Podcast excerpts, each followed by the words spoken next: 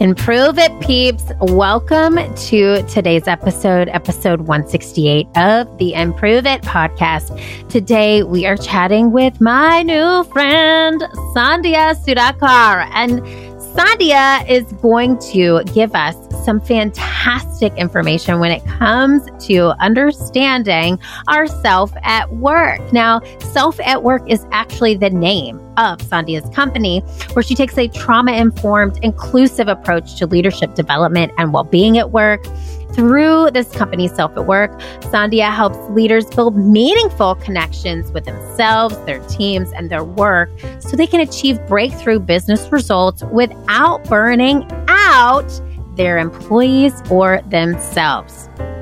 If you are a leader who wants to understand yourself so that you can understand your teams on a more deeper, meaningful, tangible level, this three part series is for you. So we are going to just dive right into this brilliant conversation with my friend Sandhya right now.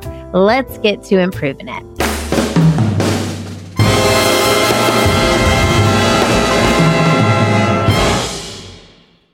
Okay, I am so excited to have you on the show. Welcome to the Improve It podcast. Thank you. I am excited to be here. Ah, uh, okay. So this is how we met. I was trying to think back to this. So I posted on LinkedIn anyone know any Enneagram experts? And I've got such a great community on this this platform.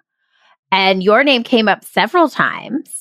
And I said, we have to meet, we have to connect. And so I was waiting for that perfect opportunity. And then this month on the podcast, we're talking about evolution and growth. And I thought, what a perfect way to have a to have our first meeting by hitting record. yeah, you know what? Let's just put it out there for the world to be a part of of this experience with us. I know, I'm like I'm thrilled to chat with you. I loved researching your background. I listened to some of your talks and you are just fantastic. So, let's set an intention for you and this show. What is you could say a one word intention, what is one word that you want to give our listeners? Oh man. Okay. So uh, I'm in between either tangible or like, I don't know, something about feeling seen, uh, connected. Mm. Mm, okay, let's go. Let's two? go connected. Yes, okay. I like that. Okay. I, we'll do tangible connection. Perfect. Tangible connection. Perfect. That could be that could work out. okay, so we're talking all about evolution on the show this month and growth. And as leaders and professionals, we are just constantly evolving.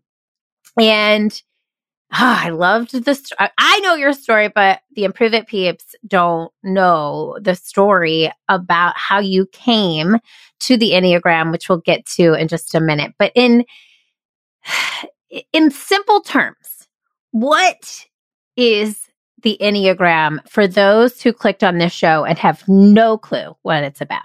Yeah. So it is a framework for growth that is the the simplest way that I would explain it. And the maybe like slightly lower level of that is like underneath the surface, it's a, a framework for personality development.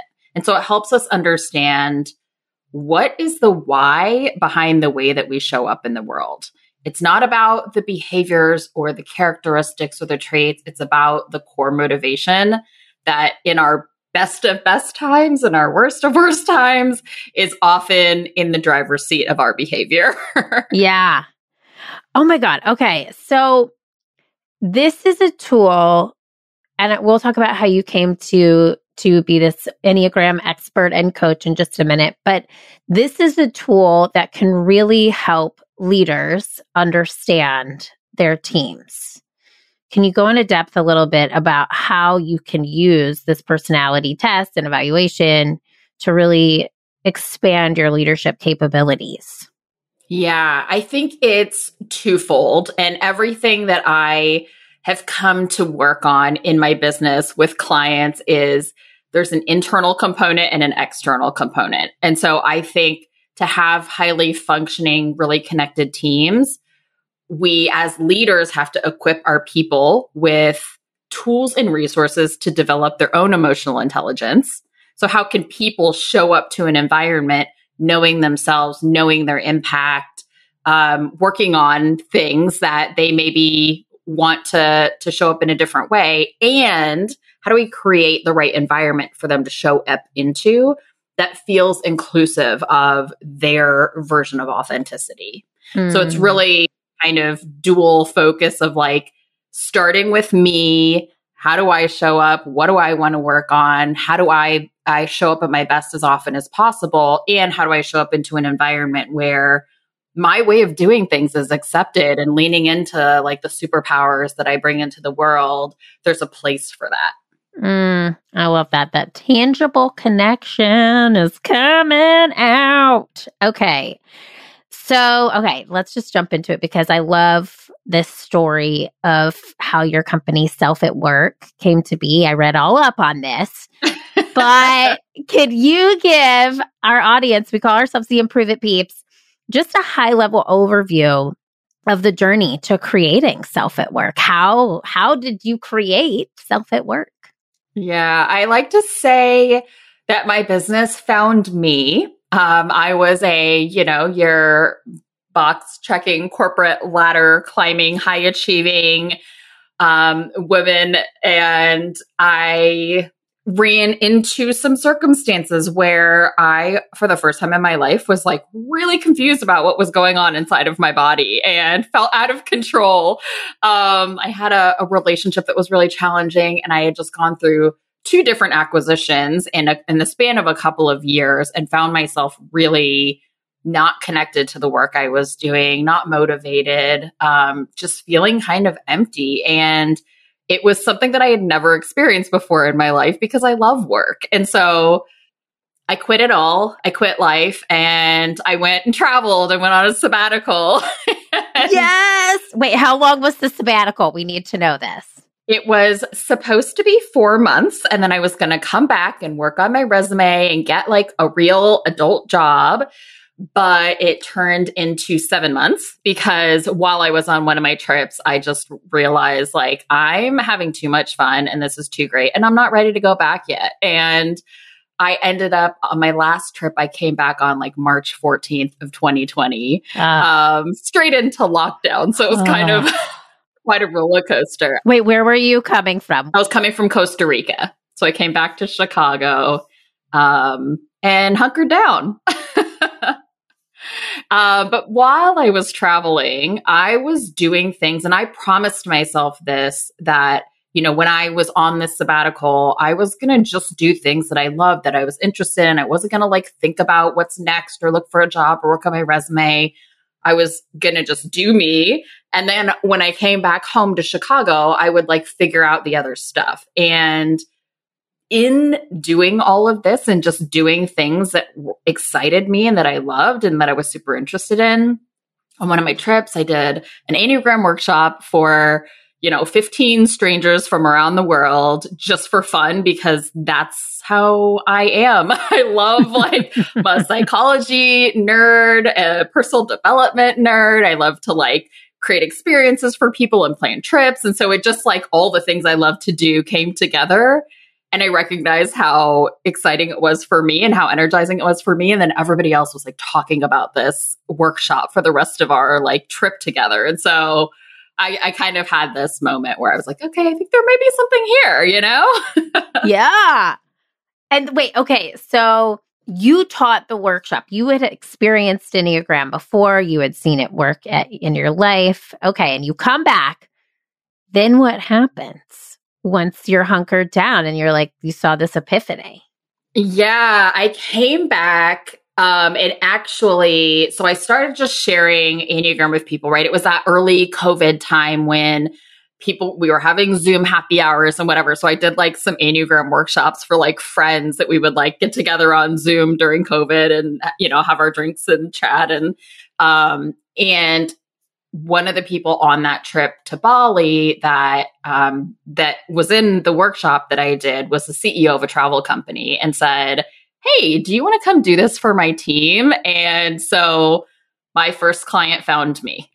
and so a couple months later, I started working with Enneagram with teams, helping people really get to know each other at a really deep level helping um, people articulate like what is the thing underneath the surface that really motivates each individual differently how can they speak to that share that how do you talk about how your team can support you and i i find and i found over the course of as this has evolved key theme word here right that so much of what this is about is language mm-hmm. having the words to articulate and express things that like you always known, but you just didn't necessarily like put it into words or share it with people and context of how am I and how are other people? So like just having the language and having the context is like it opens up these doors for conversation that we just don't get to um, proactively in our normal team operations and day to day.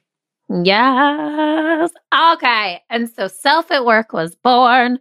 You have been doing this with teams all over Chicago, all over the US. Is that right?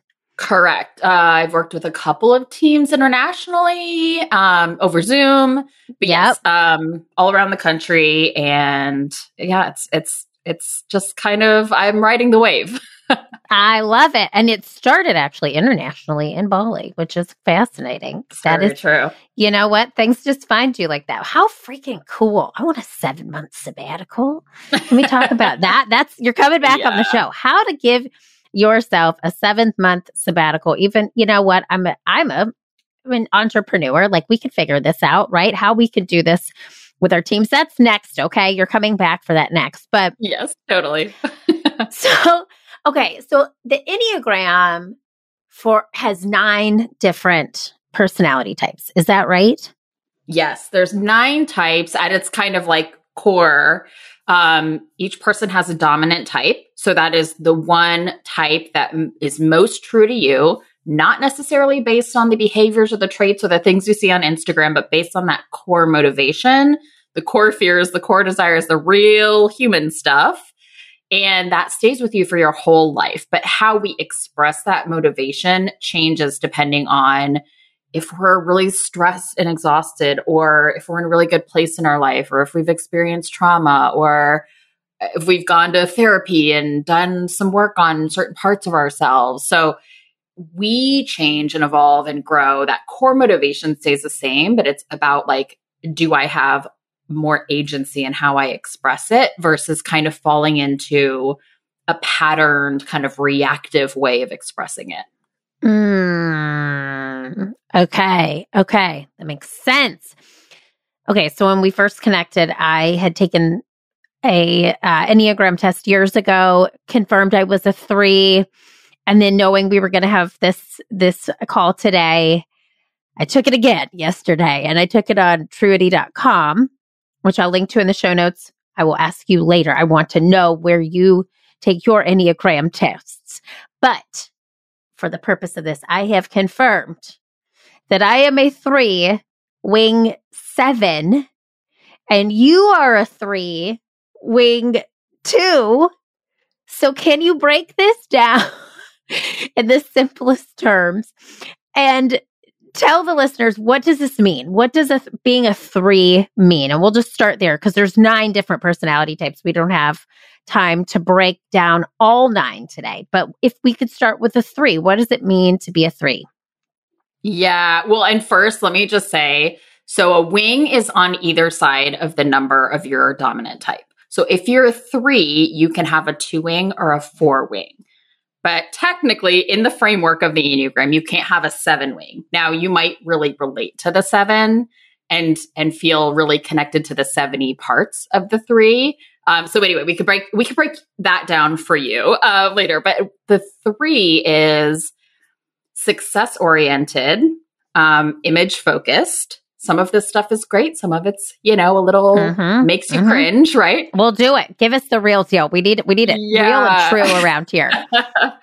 yeah. So success oriented, image focused, um, a doer, a get shit doneer, um, super efficient and effective at what they do. And so there's this um, idea. The core motivation is it's to be valuable and to be worthwhile and to be successful and to be seen successful.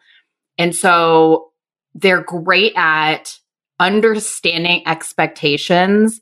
They use this kind of social intelligence to say, I know what everybody wants me to be when I walk in a room and I can be that and I can be that like really efficiently. I know exactly how to get straight to the outcome of that. And so it's an excellent thing where you have goals to meet, right? And it's like, I can get to the goal really efficiently. Um, I know how to do that. It can be a challenging thing when we're really driven by expectations of others and we're not aware of that. And so we kind of go down these paths or shape shift ourselves to fit into different scenarios almost unconsciously and kind of like lose a little bit of our own authenticity. Not to say being fake, but like being able to kind of be different people in different rooms. And when you're doing that actively or like intentionally, that's great. But when you're kind of losing yourself in that process, that can be where like being a type three is really challenging. I am super here for this and all of this. I mean, listen, she went on a self healing journey in 2022, 2023, and people pleasing was at the forefront of that problem. Okay. And that is just when reading the description of our, of our Enneagram type. Oh my God. It's so true. It helps me understand my own core motivations, which I know could be so valuable for a leader to see the personality types or the Enneagram types of their team members. You can learn how to effectively manage and lead and coach them through this process which I'm super here for, and which is what you're helping teams do, right? Yeah, I had uh, two different teams recently where one of one of the leaders, as soon as we finished the session, she was like looking at her like pages of notes, right, where she was writing down each person's type and kind of what the motivation is, and she's like, "Yeah, some things really landed for me." um, like, oh yeah, now I see why we butt heads on this one thing all the time, or why this person does so much better with like clear structure and this person does better with like messiness or, you know, all these different things. And I had another one um, recently where she was actually going through a restructure and she started to move people into different roles based on the things that they said were most supportive or allow them to do their best work.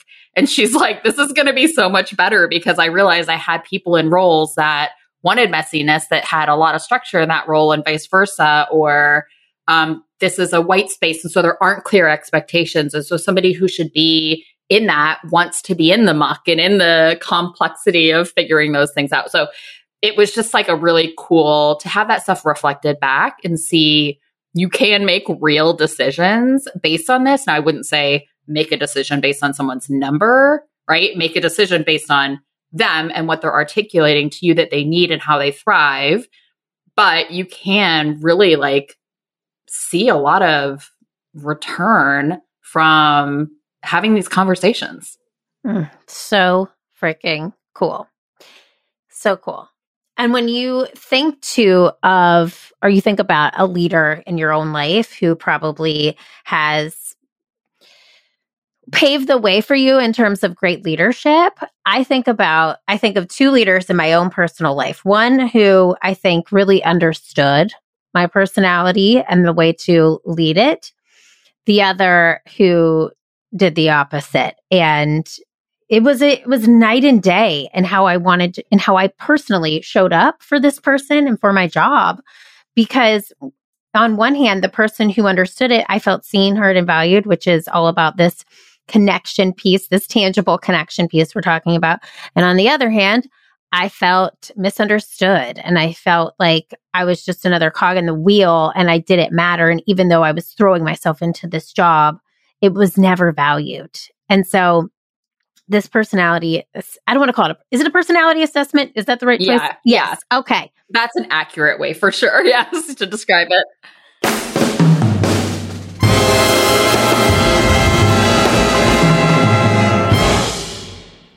Okay so, this episode just gave us this deeper understanding of how our core motivations can help us develop as leaders. And if you were listening to today's episode and have not taken the Enneagram, take a Google. You can go to truity.com. You can Google Enneagram test results or Enneagram testing on your Google platform. Take this test, take this assessment and see where you land on the Enneagram scale. This is all about evolution and all about growth. So investing not only in today's episode, but in yourself and in your self growth is huge. I want to encourage you to understand where you fall on the Enneagram scale. So that is your homework for today. Come back for part two of this three part series, episode 169. We have a great show for you all about the biggest challenges with this assessment. I'll see you back here for episode 169 with Sandhya Sudhakar. Hey, friend, did you enjoy today's show? If so, head on over to iTunes to rate and subscribe so you never miss an episode. Now, did I mention that when you leave a five star review of the Improve It podcast, an actual team of humans does a happy dance? Mm-hmm, that's right. So leave a review for us on iTunes, screenshot it, and send me an email at info at learntoimproveit.com. I'll send you a personalized video back as a thank you. Thanks so much for listening. Improve it, peeps. I'll see you next Wednesday.